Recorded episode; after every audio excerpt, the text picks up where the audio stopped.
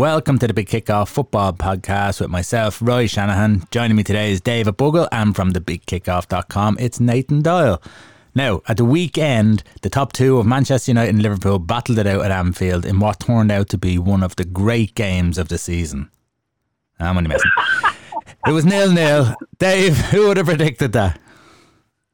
I did. now, I'll be honest with you, it was it was half tongue in cheek. I'm not going to sit here and pretend. Obviously, I was giving it the big one about potential both sides having weak defences, half decent strike forces. So a nil all draw, but uh, did not expect that at all, especially with not the way, not necessarily the way the game played out, but yeah, I think none of us, we all would have said maybe score draw best or a, a two or three odd, but um, yeah, very surprising. Um, both teams huffed and puffed, looked typical top of the table clash from party lads.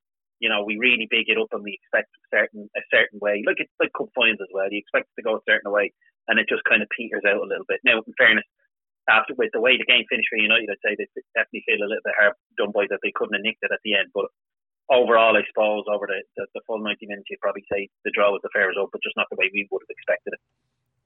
Nathan, there was a lot of talk about Liverpool with no centre backs and it being United's best chance to beat them. But Fabinho, as well as being the top midfielder, he's the top centre back too. Yeah, it's funny, isn't it? Like just coming into this game, like everybody was saying, "Well, ah, look, that that, that Liverpool defence is there for the taking," and we're big. Even that's the all we're big enough was the two sides going forward. And I think with both the sides, it was actually the defences that really impressed more than anything else. I thought the Liverpool had plenty of chances in the first half, and the finishing, especially with Firmino at times, was really poor. Obviously, look, Alisson pulled up two brilliant saves to stop there. Bruno and Pogba with big chances in the second half. But overall, yeah, it was, it was the defences for me and Fabinho was the one. He was my man of the match, I have to say. Um, everything was blocked. He was getting bodies and everything. He was so aggressive and anytime there was anyone on the ball near him, him and Luke Shaw with the two Firmino, I have to say, that really stood out in this game. Liverpool's front three, they're just not firing at the moment. And at times in the game, you'd expect Salah and Mane to shoot, and they're doing an extra twist and a turn and turning back and passing the ball. Dave, what's changed with them? Yeah, it's, it's, it's a bit of an unfortunate habit. If you're watching them every week, like I am, there is a bit of um, there's passages of play in various games where it's almost Arsenal like from years ago under Wenger, where it was always that one pass pass too many, and I just don't know whether you know teams are teams are sussing out Liverpool a little bit as well. I suppose like they know not to leave themselves too much space behind them because that's what the lads love to do to get in behind the balls over the top. Uh, very simple kind of once the midfielder gets the ball, quick have a look, pop it over, and let the lads run at it, and then just cause havoc. Um, the lads have to do a bit of the work themselves. You look at Salah when he attacked uh, uh, Maguire in the first half. Yeah, he kind of got past him, but it was a bit of an awkward stutter because I don't think he has that kind of skill to beat players. It's very much it's it's pure pace and raw power. Getting it behind is what they're really strong at. And Man- Manny has more about him, but as you say there, it's it's kind of like that, when when it's time to let go, they're, they're, it's a bit of dartitis, so to speak. I don't know. It's just been a bad habit for the last month, and it's just something that it's a bit worrying, without a shadow of a doubt. Um, you can try and pretend it's I don't know what you can say it's down to, but it's just I know things the creative side of things uh, is definitely uh, is starting to show with the midfield three not being who they are. Like our two two of our better players who are sitting in the middle of the, the defence. If they were there with the likes of Thiago, could Thiago instead of sitting in the little pocket being the quarterback, be the guy in between the midfield and, and, and forward line in the little pockets because teams are um, hanging a lot deeper against Liverpool. So is that what he's been brought in for? Is to be that kind of intricate playmaker to try and find the little gaps that are a little bit harder to find instead of like what Henderson would have been good at and doing that kind of drink water uh, style over the top to Vardy kind of that works so well for Liverpool for a couple of years. Uh, teams are catching on to that, and yeah, it, they, they're they're going to have to start turning into more strikers where their last touch is the is the shot on goal instead of kind of counter attacking uh, prowess which they've been so strong at. And wouldn't you think that if that's the case that people are sitting back that they can't get in behind teams as as much as they were in the last couple of seasons. wouldn't you think that the first thought in their mind will be, if I get an opportunity to shoot, shoot? Yeah, well, it was only one or two instances. It wasn't loads, so I wouldn't be overly kind of looking at it in yesterday's game. But it's just been once or twice where even, but even the likes of Alexander Arnold and Robertson, where most of our offensive output has been coming from. If you look at say Alexander Arnold yesterday, his crossing always had a purpose. While even yesterday, it was very much just crossing for crossing's sake. Um, they didn't seem to be there didn't seem to be a, a real kind of like direct like no purpose in what he was doing, if you know what I mean. And uh, Robertson obviously was playing a little bit more deeper yesterday, but you know I suppose yesterday it was a little bit different because I think with Martial playing, which kind of caught, caught, people off guard, I think that was to try and pick on Alexander Arnold. And to be honest, United did, didn't do enough because defensively he's still a lot to be uh, asking for. Um, but it's the guys who are creating for them are even gone off the board, not just the, the three boys up front. Is the said, is the Liverpool thing? Sorry, Dave. Is the Liverpool thing? Do you think? Do you think there's a little dent in the confidence? You know, they haven't had it their way yeah. this year that they had in the last two years, and maybe oh, yeah. a little bit of doubt. Uh, even though you know they're they're well in the, the chase for the championship, so there's there's no doubt about that but just that little bit of doubt that now there's a couple of times that they haven't broken down teams and oh are we going to do it this week absolutely and there has to be and there'd be a bit of a like yes they kind of they rallied around each other when a couple of big names went and obviously it's makeshift defenses but now the fact that it's becoming more normal and you're seeing what you're missing in your midfield and you're seeing what you're like players will start to go Jesus we aren't of quite the side and as you said there's definitely a bit of a dent Man City have won five from five United are still flying high, unbeaten in 12 games or whatever it is in the league. And all of a sudden, Liverpool are fourth. Uh, Everton have a game in hand and go overtake them. Villa have a couple of games and could overtake them. And all of a sudden, you're Champions League spot. And you start Jesus, we were going for the league only yesterday. Now, now we're kind of like, Jesus, are we going to stay in the top four? So without a doubt, it's going to kick in. That's the first time they've conceded or not scored a goal in three matches since 2005. Like, so it'd be a worrying stat. So there's little things that, as you said, could easily dent that confidence without a shadow of a doubt. Nathan, should Solskjaer have been a bit more positive in his approach to the game, or was he just looking to get that result? And was the, the result the most important thing? Yeah, I think it was. Like like uh, we said, a few times here, and even Dave said a couple of minutes ago, the Liverpool side is starting maybe being found out a little bit, and if you give them too much, they're going to they're just going to tear you tear you Sunday, you know. So I think it was always going to be a bit of a cautious approach from Solskjaer. And look, in fairness, it was uh, I was happy enough to see Cavani coming on. I probably would have liked to see him start the game, but it brought him on with half an hour to go, and he uh, and he looked well. But like, even though it was cautious, you know, it was very sloppy. Like I'd usually rely on someone like McTominay and even Fred, even their partnership together during these big games. But there was massive holes uh, between the two of them. Like like Thiago had the, the run of the midfield, especially in the opening half an hour. So it wasn't from a defensive point of view, well, the back four had a handy enough. I thought I thought they were comfortable uh, for a lot of games. And I raised a couple of eyebrows when I seen Lindelof coming in for Bailly, who I think has been really good the past couple of weeks. Um, it was still, it wasn't a perfect defensive performance by United, especially by the midfield too, who I thought a lot were really, really sloppy and it's just gave the, the likes of uh, Wijnaldum and Thiago far too much space to uh, to start to get the ball and to do you think? do you not think that might have been a consequence though of Fernandes being really a, a non-event. Yeah, it could have been. That's even in the first half. I was, you know, you'd, you'd, you'd chatting away to your mates during the game, and I was saying I'd even like to see Fernandes just man mark Thiago in a way because any thought like he, he wouldn't really come out of the day in, in his own half. There was there wasn't much of a defensive performance put in by him. And no, look, Bruno isn't the guy in the team you'd be looking for to get a defensive performance, but you still should be picking up players. You know, like still, still should be picking up someone like Thiago who was getting a lot of space in the pockets in the midfield. So yeah, for me, for Bruno, it was a real letdown, and it's not the first time, unfortunately, we've seen him uh, not throwing up to these, big games. I know, look, don't get me wrong, I've been a massive fan of Bruno Fernandes. I think he changed that Manchester United midfield so much. But it, for me, it was probably one of his worst games I've seen him playing in a Manchester United jersey. And yeah, it was he going forward. He was, he was really poor. Obviously, he was trying these mad 30 yard passes that wasn't going to work out. And giving the ball away a lot. But yeah, I, I agree. I think the defensive side was, was really poor, and he was it was just like it was just like having to miss a missing man in the midfield. Does he need to be rested? He's after since he came in in January. He's played, I think, every game. Basically every game, yeah. maybe bar one cup game or uh, along the lines. But even when he's he's on the bench, he seems to be co- coming on. Um, the last three, four games, maybe even more. I'm not counting really, but he hasn't looked his his normal self. Uh, uh could it be that like sure, yeah. it's it's like it's like a full season, January to January? They didn't really have that much of a break. It was probably about 25 minutes in, and the, he was out on the left, well, the right hand side, like say Alexander Arnold side. Ball just came to him, not really too many around, and he just hacked it forward like just hit it up in the air. Yeah, like, remember that. Yeah. yeah. And I was yeah. like, what the f-? And he half did it again, either before that or after that. And I'm like, right, what's going on here? Because this is arguably the best player in the league at the minute. And what's going on? Like, so you can't help but to think, is it, there's, there's something wrong. Um, like, I know Liverpool started strong and their midfield were very much up and at it and trying to put the pressure on, but I didn't expect to see something like that. So that was a warning sign for me, and not necessarily to poke at him, but to kind of go, something's up. Yeah, I mean he yeah, he has a good replace. Sorry, Nathan, he has a good replacement with Pogba being able to play in that position. So there's no reason why he shouldn't get uh, rested, and everyone else in the team seems to be getting rested. Yeah, like I was going to say, it's uh, maybe it could be born out because when we playing uh, Man City in the uh, the semi the League Cup semi final, and I thought maybe that could be the game to rest, and we didn't get a rest there. Well, you got a rest that weekend against uh, Watford in the FA Cup.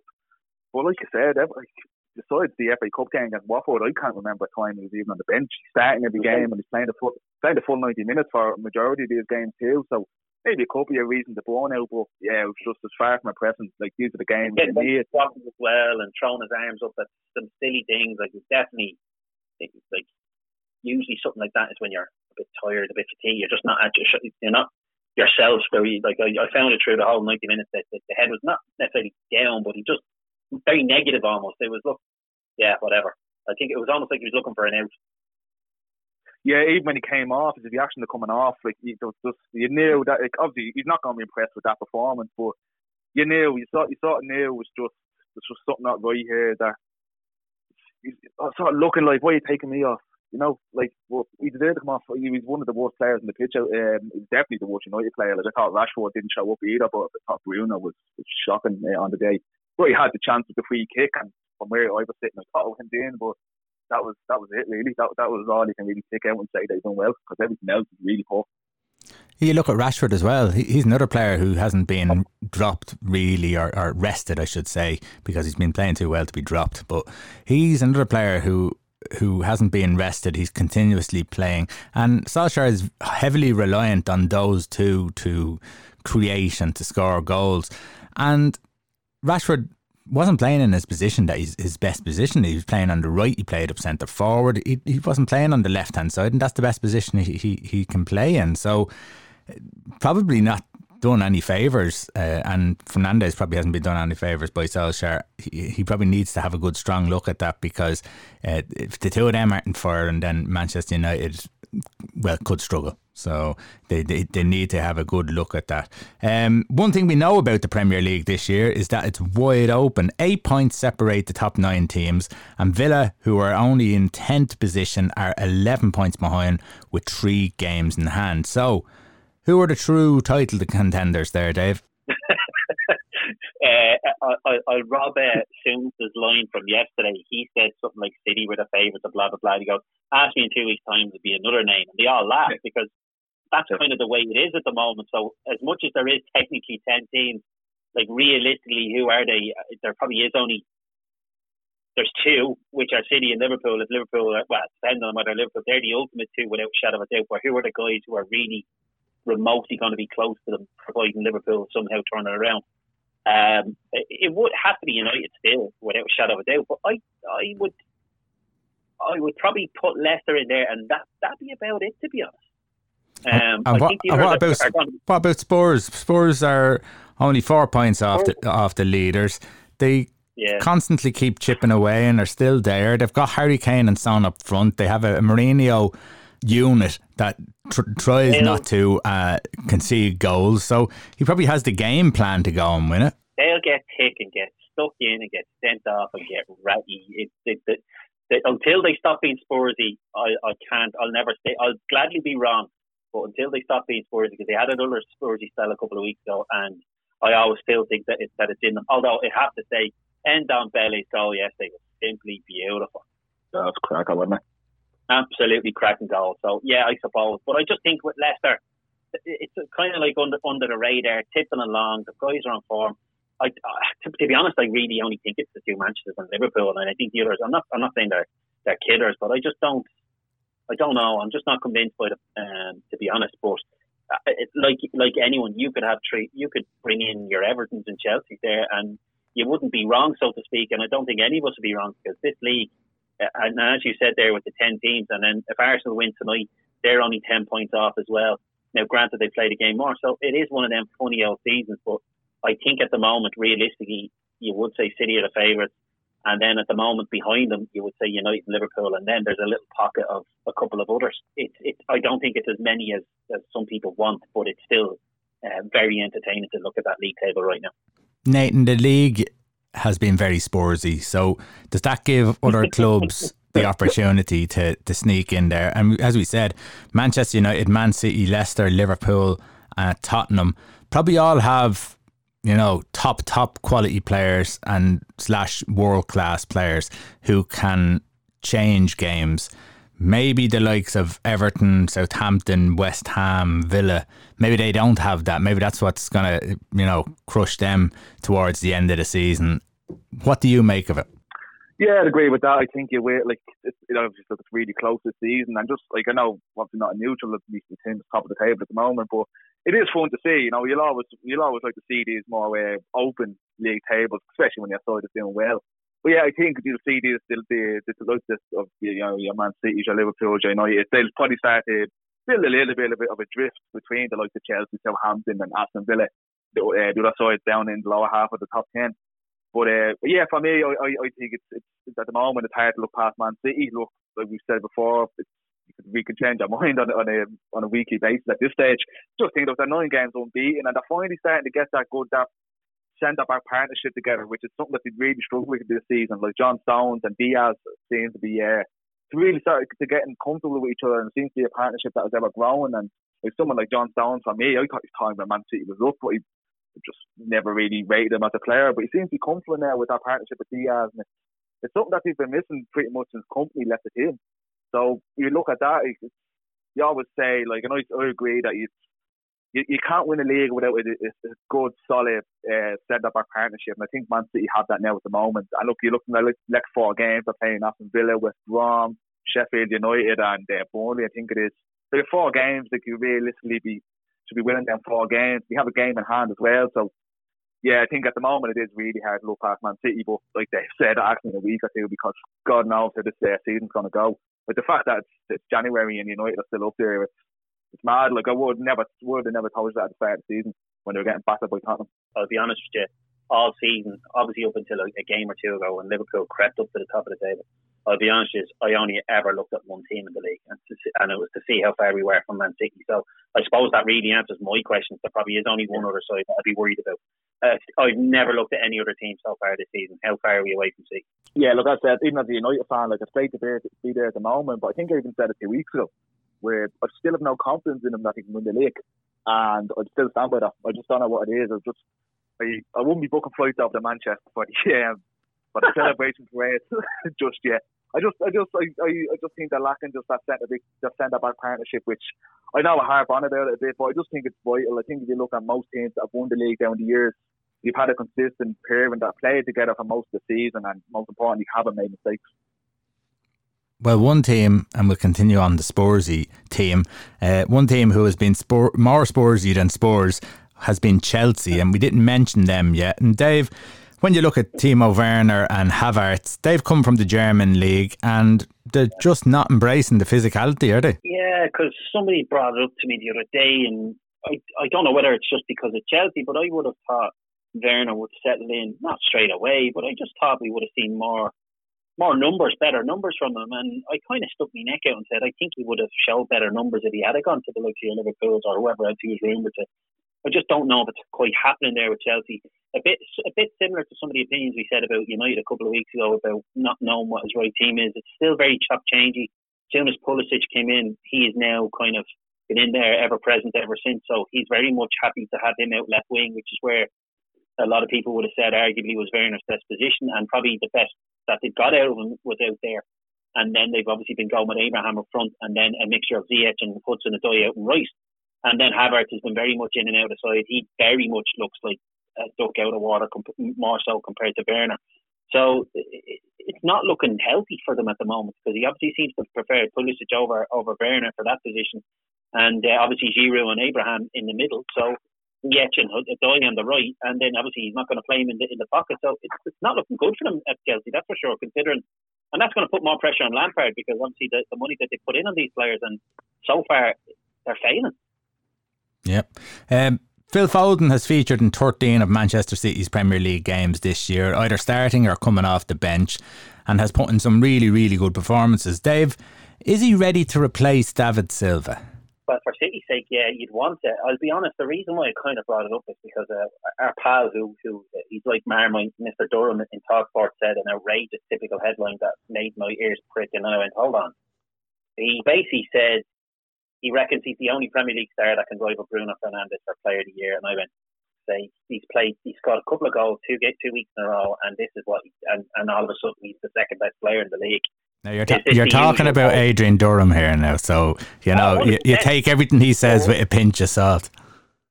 But he's about two weeks behind one or two other people. It's the the, the, the hype machine has been building up for Foden, but he obviously took it to the next level. So I was like, right, do we need to kind of have a look at this and see is it the usual English overhype or is there something about it at the moment?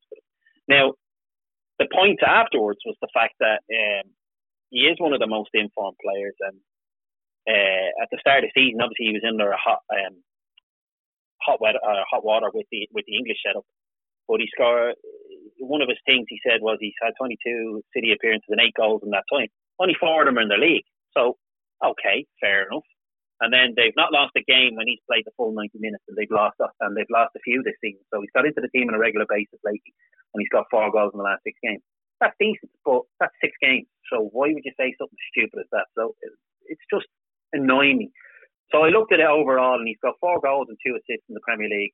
Sterling has five uh, goals, so he's, he's one behind himself, and Kevin De Bruyne has ten, so he's not even close when it comes to to creating chances. I like the guy. I've seen him at that World Cup straight away. He looked a different class compared to the rest of the squad in the in the under nineteen. Was he was he was he seventeens or nineteen?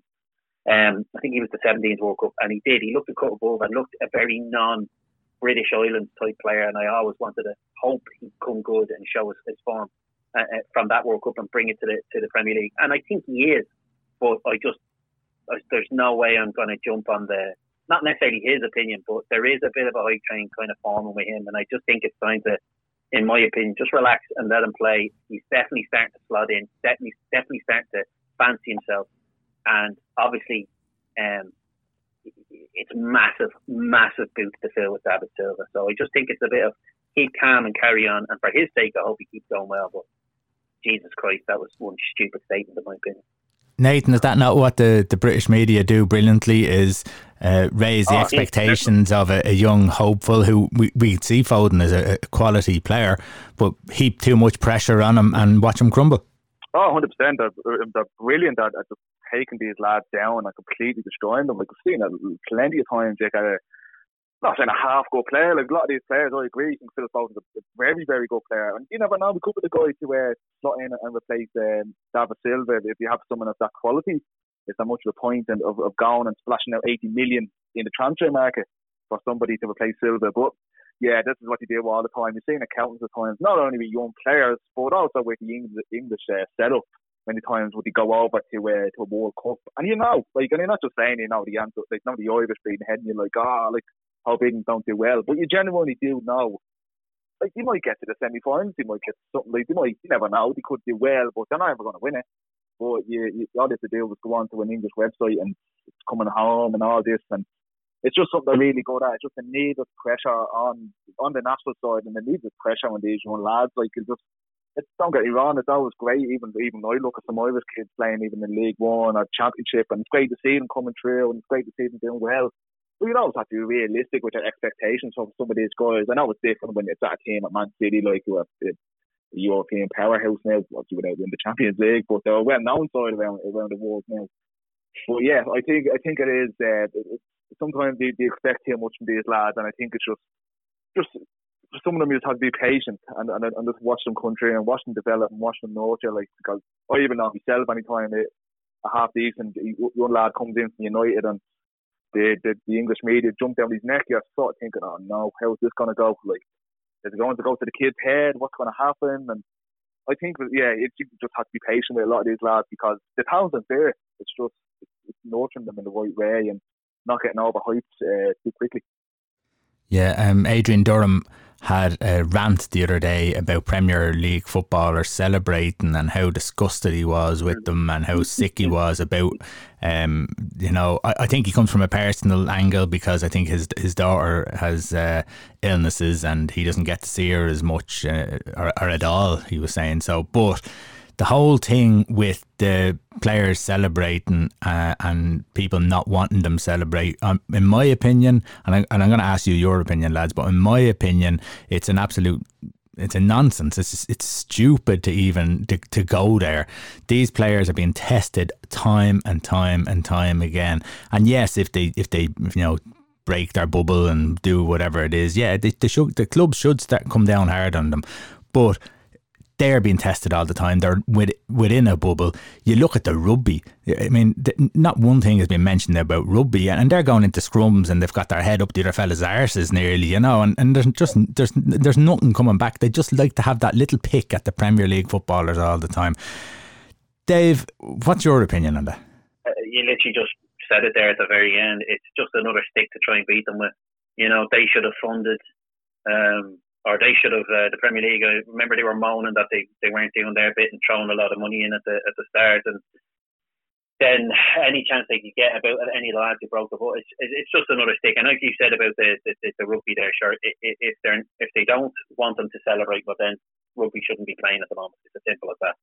Um, that's how silly I would go if they're going to make that silly argument. I, yeah, maybe ask them, look, try your best or whatever. I like if you don't want to uh, like send a message and something like that, fair enough. But like to, yeah, it's something that I don't really have. Like, yeah, I, there's no point in me trying to make it uh, a more long-winded version of it. It's, in my opinion, it's just another stick to try and beat the the, the precious rich footballers with. Yeah, look, I know people want to be listening to podcasts and, and listening to people debating over topics, but I have to agree. Just this one, it's just um, just a bit of a non-issue for me. Like I don't watch the, watch them and watch the team celebrate and think, oh God, I'm horrified by looking at that. Like I can't I can't go home and see my family, but they're they're hugging each other. Like they're probably one of the safest people uh, over in, in England at the moment. with the constant testing and, and, like I said, the bubble that they all uh, they're all in together. It's, yeah, just just for me, just a bit of a not a non-issue. Like I understand where people can't be frustrated with seeing it, but yeah, look, these guys are, are, are really safe, and we we have we've all played football. You know, we none of us, uh, unfortunately, at the moment, have reached the heights of the Premier League. But look, we are now. Like, the, the passion's high when play football, and I think it's clearly human nature at this stage just to celebrate when it when a goal goes in. So I just don't think it's that you, you never see. Like Dave said, look, he could ask them and say, look, just mind if if you can, don't celebrate. But look, it's hard enough to even celebrate now with VAR and all the the, the flag getting raised late for offside. So you're second guessing goals as it is. So you might as well go and celebrate when you do go in. Remember the old days when they barely even shook each other's hands. Remember back in, when you watch some of these retro games in the last few yeah. from the last year or so. Uh, lads that go up to each other, very formal handshake. Well done, well done, good sir. like when men, what men. Yeah, no, yeah, you have, you have you have to make out now. That's the rule. Um, I suppose. All right, lads, no hooking, no yeah. I think I, it's probably fair enough to say at the end, listen, don't be hugging and kissing the opposi- opposition or anything like that. You know, give fist bumps yeah. or whatever like that. But that, that that's yeah. that's about it. But you know, the goal celebration thing is, is it's it's it's it's stupid, and and I'm you know, Adrian Durham does like to have his uh, stupid rants, and he, he does them very well. Okay, Derby County named Wayne Rooney as their permanent manager over the weekend, and in turn, Rooney announced his retirement. Nathan, you wanted to put the question out there: Was he the best striker ever to grace the Premier League? Yeah, look, it's uh, it's about it's, it's, it's sticky one to get into, isn't it? Even you get into any of these sort of conversations, you know, like who, even picking a best eleven, you, would end up killing each other and like if you deal with over Christmas dinner or something, there's always a family argument that someone doing Christmas, and it's just it's always a, it's just a minefield you just don't want to be getting into. Oh look, like really been extremely successful, like some great records. Won four Premier League titles. He's United's all-time top goal scorer. Uh, he's he's scored with 12 out of the 16 seasons. He scored double figures. uh, second highest Premier League goal scorer with 208 goals. And like I said, doing it at an extremely high level. And Manchester United, not only domestically but over in Europe. But for me, I still say I, I, I can't look past Alan Shearer as the best striker in, the Premier League. I don't know about you. I just think the man was just different level. Like obviously, can see is the most goals in, in Premier League, 260. There's not even close between the two. But yeah, for me, it, I, I always find it really hard to look past Alan Shearer. I, I know, look, you can always point to the fact that he only won one Premier League title and he spent a lot of his career in Newcastle and he definitely could have if he if he did choose to go to a to a bigger club, he could have won more in Europe and could have won more domestically. But just if we're, if we're taking all that to one side and just looking at body of work and we're looking at the goals and we're looking just, at, just as a striker overall, yeah, for me, Alan Shearer is definitely the best striker in the Premier League. Dave, when you're a striker, it really just it doesn't come down to necessarily winning trophies to prove that you're the best striker. It does come down to scoring goals, doesn't it? Yeah, Jimmy Quinn, you know, he just got lots of goals. Jimmy Quinn, uh, look, you know, I I was expecting uh, Nathan to go full Wayne Rooney, and I was like, I have no. I, I got two, I have two words. Alan Shearer. Move on. um, so I'm very disappointed. I am. I thought he was going to go for. it. I said, "This is brilliant." Yeah, no, that's why, that's why I said it. That's why I, Nathan, I, like sat back, I sat back, listened to the first two sentences, went, "Yeah, I've got him." And uh, then you said, "Shearer." I, I, I don't know where to go now. But I'll be honest. With I go, I go, wait, it's going to be Dave and Roy in the podcast. They're going, they know what I'm like. They're going to be like Happy Dave. He's going to say Rooney, and I'm going to hit him with the whole card up. You don't need to be winning trophies to be the best striker. You can hear the, you can hear the, the, the, the noise of the knife coming out of the, the, the holder because I was ready to stick it in. Uh, yeah, without a shadow of a doubt, there's no denying Wayne Rooney's quality. You know, cut forced onto the scene the way he did back at Everton at 16 or whatever. And uh, credit where credit's due. But yeah, without a shadow of a doubt, Shearer. And to be honest, I'd stick my neck out and probably put even Henry above him, to be honest. Yeah, um, yeah. And even he wasn't there for a long, long, long time, I absolutely love Van Nistelrooy as well. I'd say he's a better striker than him, but that doesn't mean he's had a better Premier League record. So, as regards Premier League, without a doubt, you still put Rooney ahead of him. But uh, no, credit where credit's due in relation to his in, in, in, to his career because the guy had the, the, the whole like what we were talking about there with Phil Foden. Geez, did he have it in spades? Um, very much like your Beckhams and a couple of the others, like the, the whole weight of the country on his shoulders uh, over a couple of different uh, tournaments, and then just in general for his because anytime he scored any of world, he's oh is he our be- uh, the best ever player? Is he is he the best in the world at the moment? Trying to put him into the same bracket as Messi, Ronaldo, and that that comes a lot of pressure on, on your shoulders, and he was well able for it. So, um, good luck to him with Derby because he's going to have his work cut out there as well. So. Uh, but yeah, no, you you you, you ruined it for me. So well played, Alan Shearer. That's yeah. what even I said. I know what I'm gonna I'm gonna lead with. You know, I read off all these stats. and you lured me in. Really go. I really go into it. yeah, Thierry Henry is the sixth top uh, highest goal scorer, 175 goals. So that makes him the sixth, not the second, the sixth uh, best striker that ever uh, was in the Premier League. Uh, if we go by the Alan Shearer strategy. The fifth. What's the case? well, that's it. Andy Cole, Andy Cole the third best striker as well, apparently. is Frank Lampard, just when you say that, is Frank Lampard, even though he gets praise, still one of the most underrated players uh, around? When with that yeah. with that goal scoring record, people just go, ah, yeah, yeah Frank Lampard scored goals, but it's 177 goals, two more than Henry. That's just immense.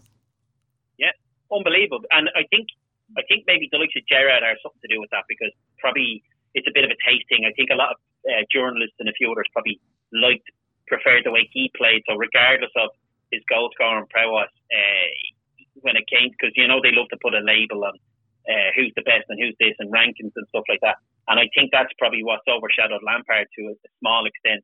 But when you think of that's ridiculous, 177, and then you look underneath them, your Fowlers and the Defoes and everything else and he's still above all of them. And Aguero's only just overtaken him. Like that's like it's top drawer, simple as that. As regards attacking the midfielders going world football, not just Premier League football, it's arguably one of the best, if not the best, when you think about it.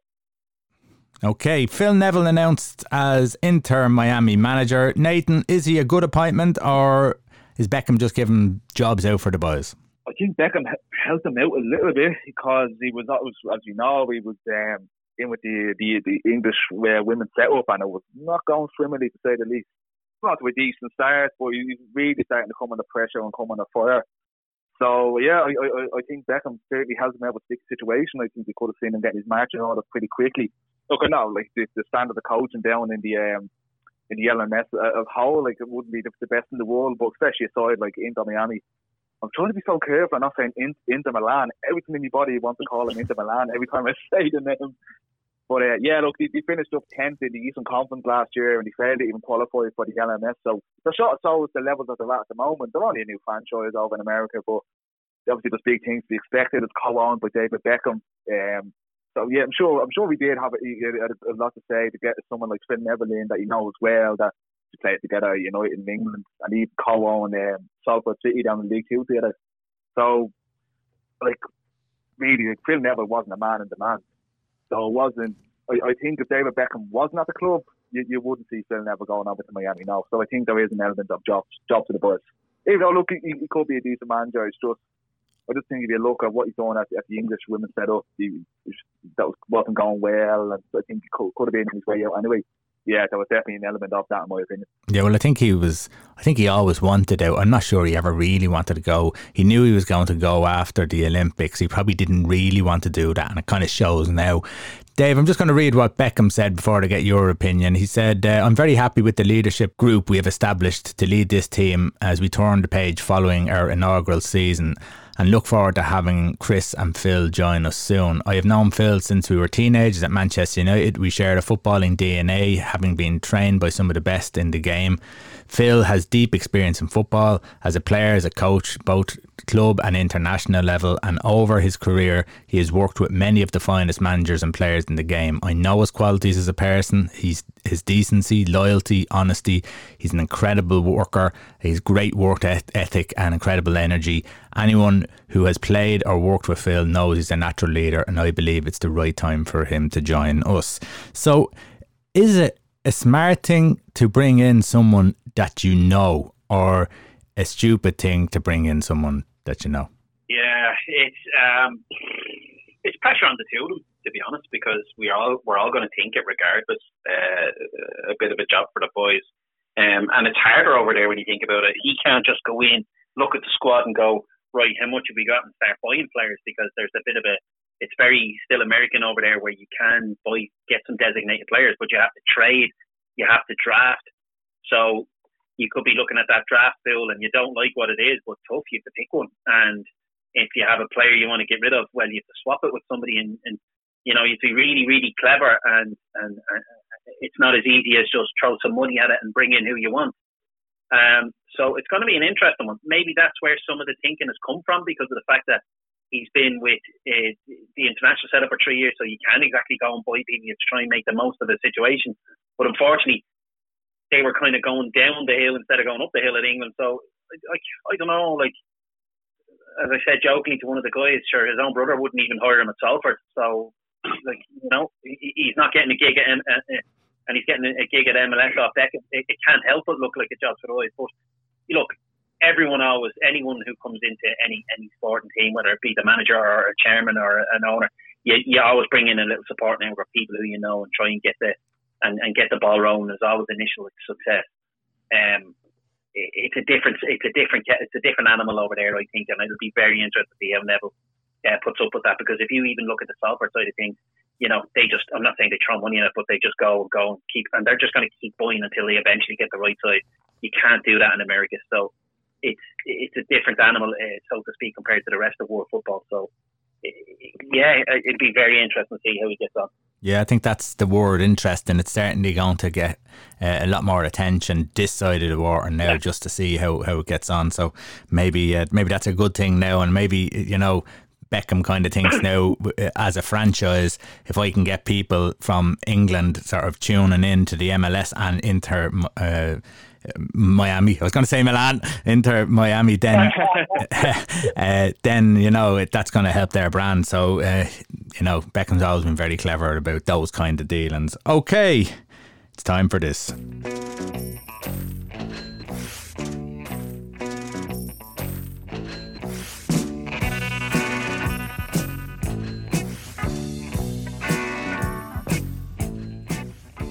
Yes, it's time for a bit of transfer talk. We're in the January transfer window at the moment, and there's a whole load of moves going on. And, and at the moment, uh, Mesut Ozil is over in Fenerbahce, and I believe he has taken a, big cut in his wages and maybe money that he's being owed. And I believe Arsenal are saving quite a few quid to uh, for him to go to Turkey. So uh, hopefully everyone's a winner there because uh, it'd be good to see him back in playing the Champions League and showing us what he can do.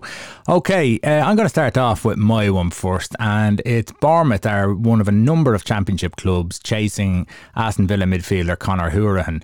Villa would be open to allowing the midfielder to leave on loan in this transfer window with a view to a permanent move in the summer. Hourihane has 18 months remaining on his contract, but he hasn't played for Dean Smith's side since November 30th. They have signed Jack Wilshere on a short term deal, but seemingly it's thought that this won't end the incomings from Jason Tindall and uh, midfield is where he wants to strengthen further. Nathan, Conor Hourihane, does he just need to go and play football? Yeah, I'd like to see it from an obviously an Irish setup point of view. I think I believe he was linked with a, a long the Swansea as well, wasn't it? Yeah. So look, Swansea City and Bournemouth, two two sides that are, are, are shaping for promotion uh, into the play into the playoffs. So yeah, look, I'd like to see him go. I think he's a good player. I, I, I always enjoyed him uh, to a certain extent. That the Irish, uh, the Irish uh, setup. He's a great crosser of a ball. He's great in the set pieces, and his overall play is good. Look, he can understand why he's not getting into that into that Aston Villa team. It's just it's, it's the guys that be happy at the moment. That just start performing. Um, just hard to take them out of, of the team. So I'd like to see him go, and I think either uh, Bournemouth, as you said, or Swansea City could be a good um, a good loan meal for him. And you never know what can come out with that if if, if either side do get promoted, it could be a chance for them to, to start playing again in the Premier League. Dave, you're Conor Hourihane. Do you take that drop down into the Championship to play football, or do you stick with the Premier League and try and force your way through? Yeah, uh, in one hand you say stick it out if you want to stay in the Premier League because I think once he goes down, he's not coming back up. Like, don't get me wrong, unless Bournemouth pull it out of the bag, but realistically, this could be the step of him going back to the championship and almost staying there. That's the fear I have. But on the other side, as an Ireland fan, get playing games, simple as that. You know, for, for us and for, for our sake, you don't want to see yourself sitting there. So it's very much a catch twenty two. If you really fancy Bournemouth getting up, yeah, fair enough, maybe. But I'd be fearful for him at the age he is and the type of player he is.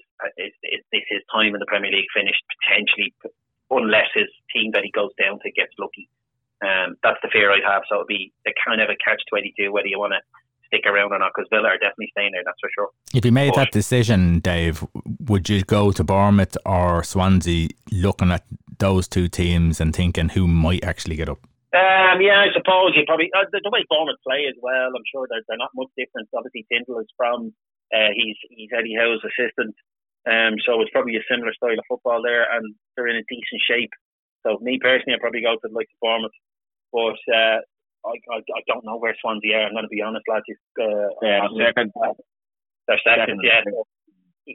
You'd, you'd probably go for Swansea if you want to go straight back up. So it, the style of play might suit them at, at Bournemouth, but if you want to try and get back into the Premier League, you might go for Swansea. It, it, football is just such a funny game, and I'll, I'll come on, I'll come on to when it comes to one of mine. But that's that's that's these decisions are vital for your career. Can make and break the, the, how you how you, how your your career finishes and uh, it's a serious it's a serious dilemma he's in. Yeah, because he's got 18 months left, obviously a year left now when the summer comes round. He's basically being told, maybe without being told, because he's not getting his game time, that yeah. he's not going to get in a filler. So the next move is a huge, and as you said, if he if he if he plays for a team. Like he could go to Swansea, he could go to Bournemouth, he could come back on that loan deal back uh, in the summer obviously Villa not really wanting him, and he still could get a Premier League move. It all depends on how he performs in the Championship. So, you know, this is a big, big six months for Conor Hourihane. So we'll keep a, an eye on that one. Nathan. Yeah, Mario Mandzukic. That's that's uh, that's one we haven't heard in a, one we haven't heard in a while, isn't it? About him? yeah, apparently uh, oh, Mario was on his way to AC Milan. It's uh, said to be a six month deal. He's, he's going to go in as a free agent with an option, obviously, but that's to be extended.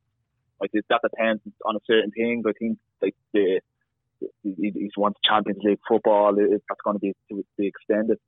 Well, if I was him, I wouldn't be picky because he's been with our club now since uh, July, since he, uh, he, he, he left Qatar. I'm not even going to it's kind of don't mind even Mario Mandzukic not going to be able to pronounce his team's name. Uh, the on guitar, but yeah, he left there um, back in July with consent. He just just wasn't working out. We only made a handful of appearances, but in fairness, he has a, uh, a Qatar Star League winners medal to show for his time over there. So it, wasn't all bad. It's about it's, it's about as good as the Leinster Senior League medal we have, so I wouldn't worry about that one. Listen, the the uh, it's an odd one though, is it not? For AC Milan, surely he's gone there as backup. Ibrahimovic is there playing. Yeah. Um, Mandzukic is surely now at this stage, and I've watched him play for Juventus, and, and he and he has been effective without being amazing. He's getting older. He's getting on. He doesn't get around the pitches as, well as he as he used to, and, and he didn't get as well around the pitch as other people did anyhow. So, it, yeah, it, it feels to me like it's just sort of filling a void there. And if someone's, you know, if they're if they're missing a player, you know, squad player Mandzukic comes on. No, definitely, I, I, do agree. He's 44 now. He's getting on. Like I know Serie A, like you've seen uh, all the guys go over there, and even less mobile players do well. It's just a slow league, but like even even in his younger days, as I said, Mandzukic certainly wasn't the um, wasn't the, the, the, the paciest guy I've ever seen in the world. Like he, he was like Pop, I was like uh, Dimitar Berbatov and Helvin. I thought him that slowed down and relaxed and, and Laxi-Daisy. But uh, yeah, look, I tell you, will go into the backup. Obviously, like I said, Zlatan's there. I think Rafael uh, Leao is, is, the, the guy there at the moment that that's holding down this the striker position. Look, in fairness, he was, like I said, he was up in Serie A with Juventus uh, for four years, scored 31 league goals in 118 games. So, look, he knows the league. He has a, a decent enough track record in the league. But, yeah, I'm, I'm sure it will be um, six months. It could be an initial short-term thing for the Croatians to get back into a club. And he definitely won't be one. He, he wouldn't be going in, you'd imagine, as a starter. He'd be definitely coming in as backup. But yeah, look, listen, this seems to be uh, done deal. He went in for a medical this morning, so I'd say you'd be looking at an announcement uh, yeah, ASAP at this stage if, if things are going that fast. Yeah, and it's good to see that the, the Italian league Serie A is a little bit more competitive this year, and you know, hopefully there's a new winner on, on, there. A bit, a bit like Scotland, a bit like Scotland. Let's not talk about that one. Okay, D- Dave, Danny Drinkwater, and Lukaku. What's happening there? Yeah, I just wanted to mention Danny Drinkwater because a bit like what you said there about Horan and the, and, and, and the choices you make. You know, when you look back at Leicester and you look back at most of the squad and how, how well they've done then and now, and with Drinkwater, it's slightly not the case. Obviously, he went to Chelsea for the big contract, nice five year deal. No doubt the money was superb, but he's only kind of played 22 games and gone out on loan to a couple of clubs, had a few problems and now he's off to Turkish Super League side Kasim Paşa on loan until the end of the season. So uh, still another 18 months left on, on his big contract at Chelsea, but it'd be one of them when, when, when his career is over and you kind of go, geez, I peaked at 24, you know, and, and, and that's the fear you have now with people like that. Yes, he might be rich and comfortable, but um, will he regret not maybe leaving and uh, leaving properly and getting a full time move somewhere in the last year or so just to save um, just to kind of keep the big fat contract he has. it's just an interesting thing you see nowadays with many players when they go to the big clubs, how, how one or two of them tend to disappear because they don't want to give up that contract. You look at like so straight away. I think remember Markovic with Liverpool, he was never letting that go. Jesus, I think he only left Liverpool last year and he was never letting that go. But his career is done. His career is done. But he'll, he's rich, so is he happy? That's fair enough. But us as fans watching some of these players and pisses you off because you'd give anything to be on that pitch. But, but uh, Drinkwater, yeah, Drinkwater he never got. He never really got the chance at Chelsea. When he was brought in, you wonder if he was brought in by the coach because normally a head coach at Chelsea. But was it just because he was part of a championship winning team? They wanted to fit someone in there, and there wasn't really a need from there, probably. Probably not. But like, I wouldn't. I wouldn't mind going. That's for sure. But I'd be saying to him now, listen, it's time to let it go now. And I know you'll probably lose out on a couple of quid, but Jesus, get out there and try and gain some some of your career back. Because like I said, he's 30 now. That was what five years ago now, six years ago now. As I said, he peaked at 24. Um, at 24, 25. It's one of them where you kind of go, it's a bit sad because I don't expect him to, to shine it over in Castle Pass either. Um, but I just thought I'd mention it because it's kind of like you remember him or in a couple of years' time when you're watching the Premier League magazine show, where are they now? He could be one of them where you go, geez, what happened to him after Leicester won the league? Because a lot of people probably tend to forget him if, if, if his career keeps petering out the way it is, which is which is unfortunate, considering he was such a vital cog in that team, providing any a goal for Vardy. Yeah, and when I look at the Turkish league, I kind of see it along the same lines as the MLS in China.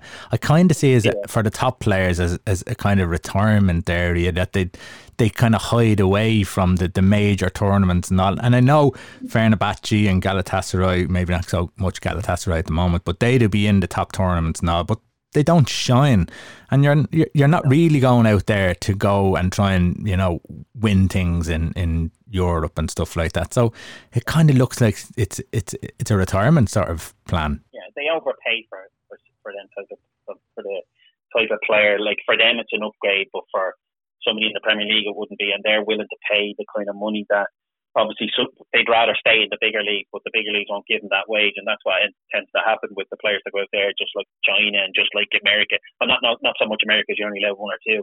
But yeah, there's definitely that bit of a feel off. But when you go out there, it's purely like in my opinion, for somebody like him, know, obviously Chelsea are still paying his wage. That's that's the ultimate reason. But you know, other players tend to go there because they're willing to kind of pay wages that they want to kind of keep up with. Yeah. What about Lukaku?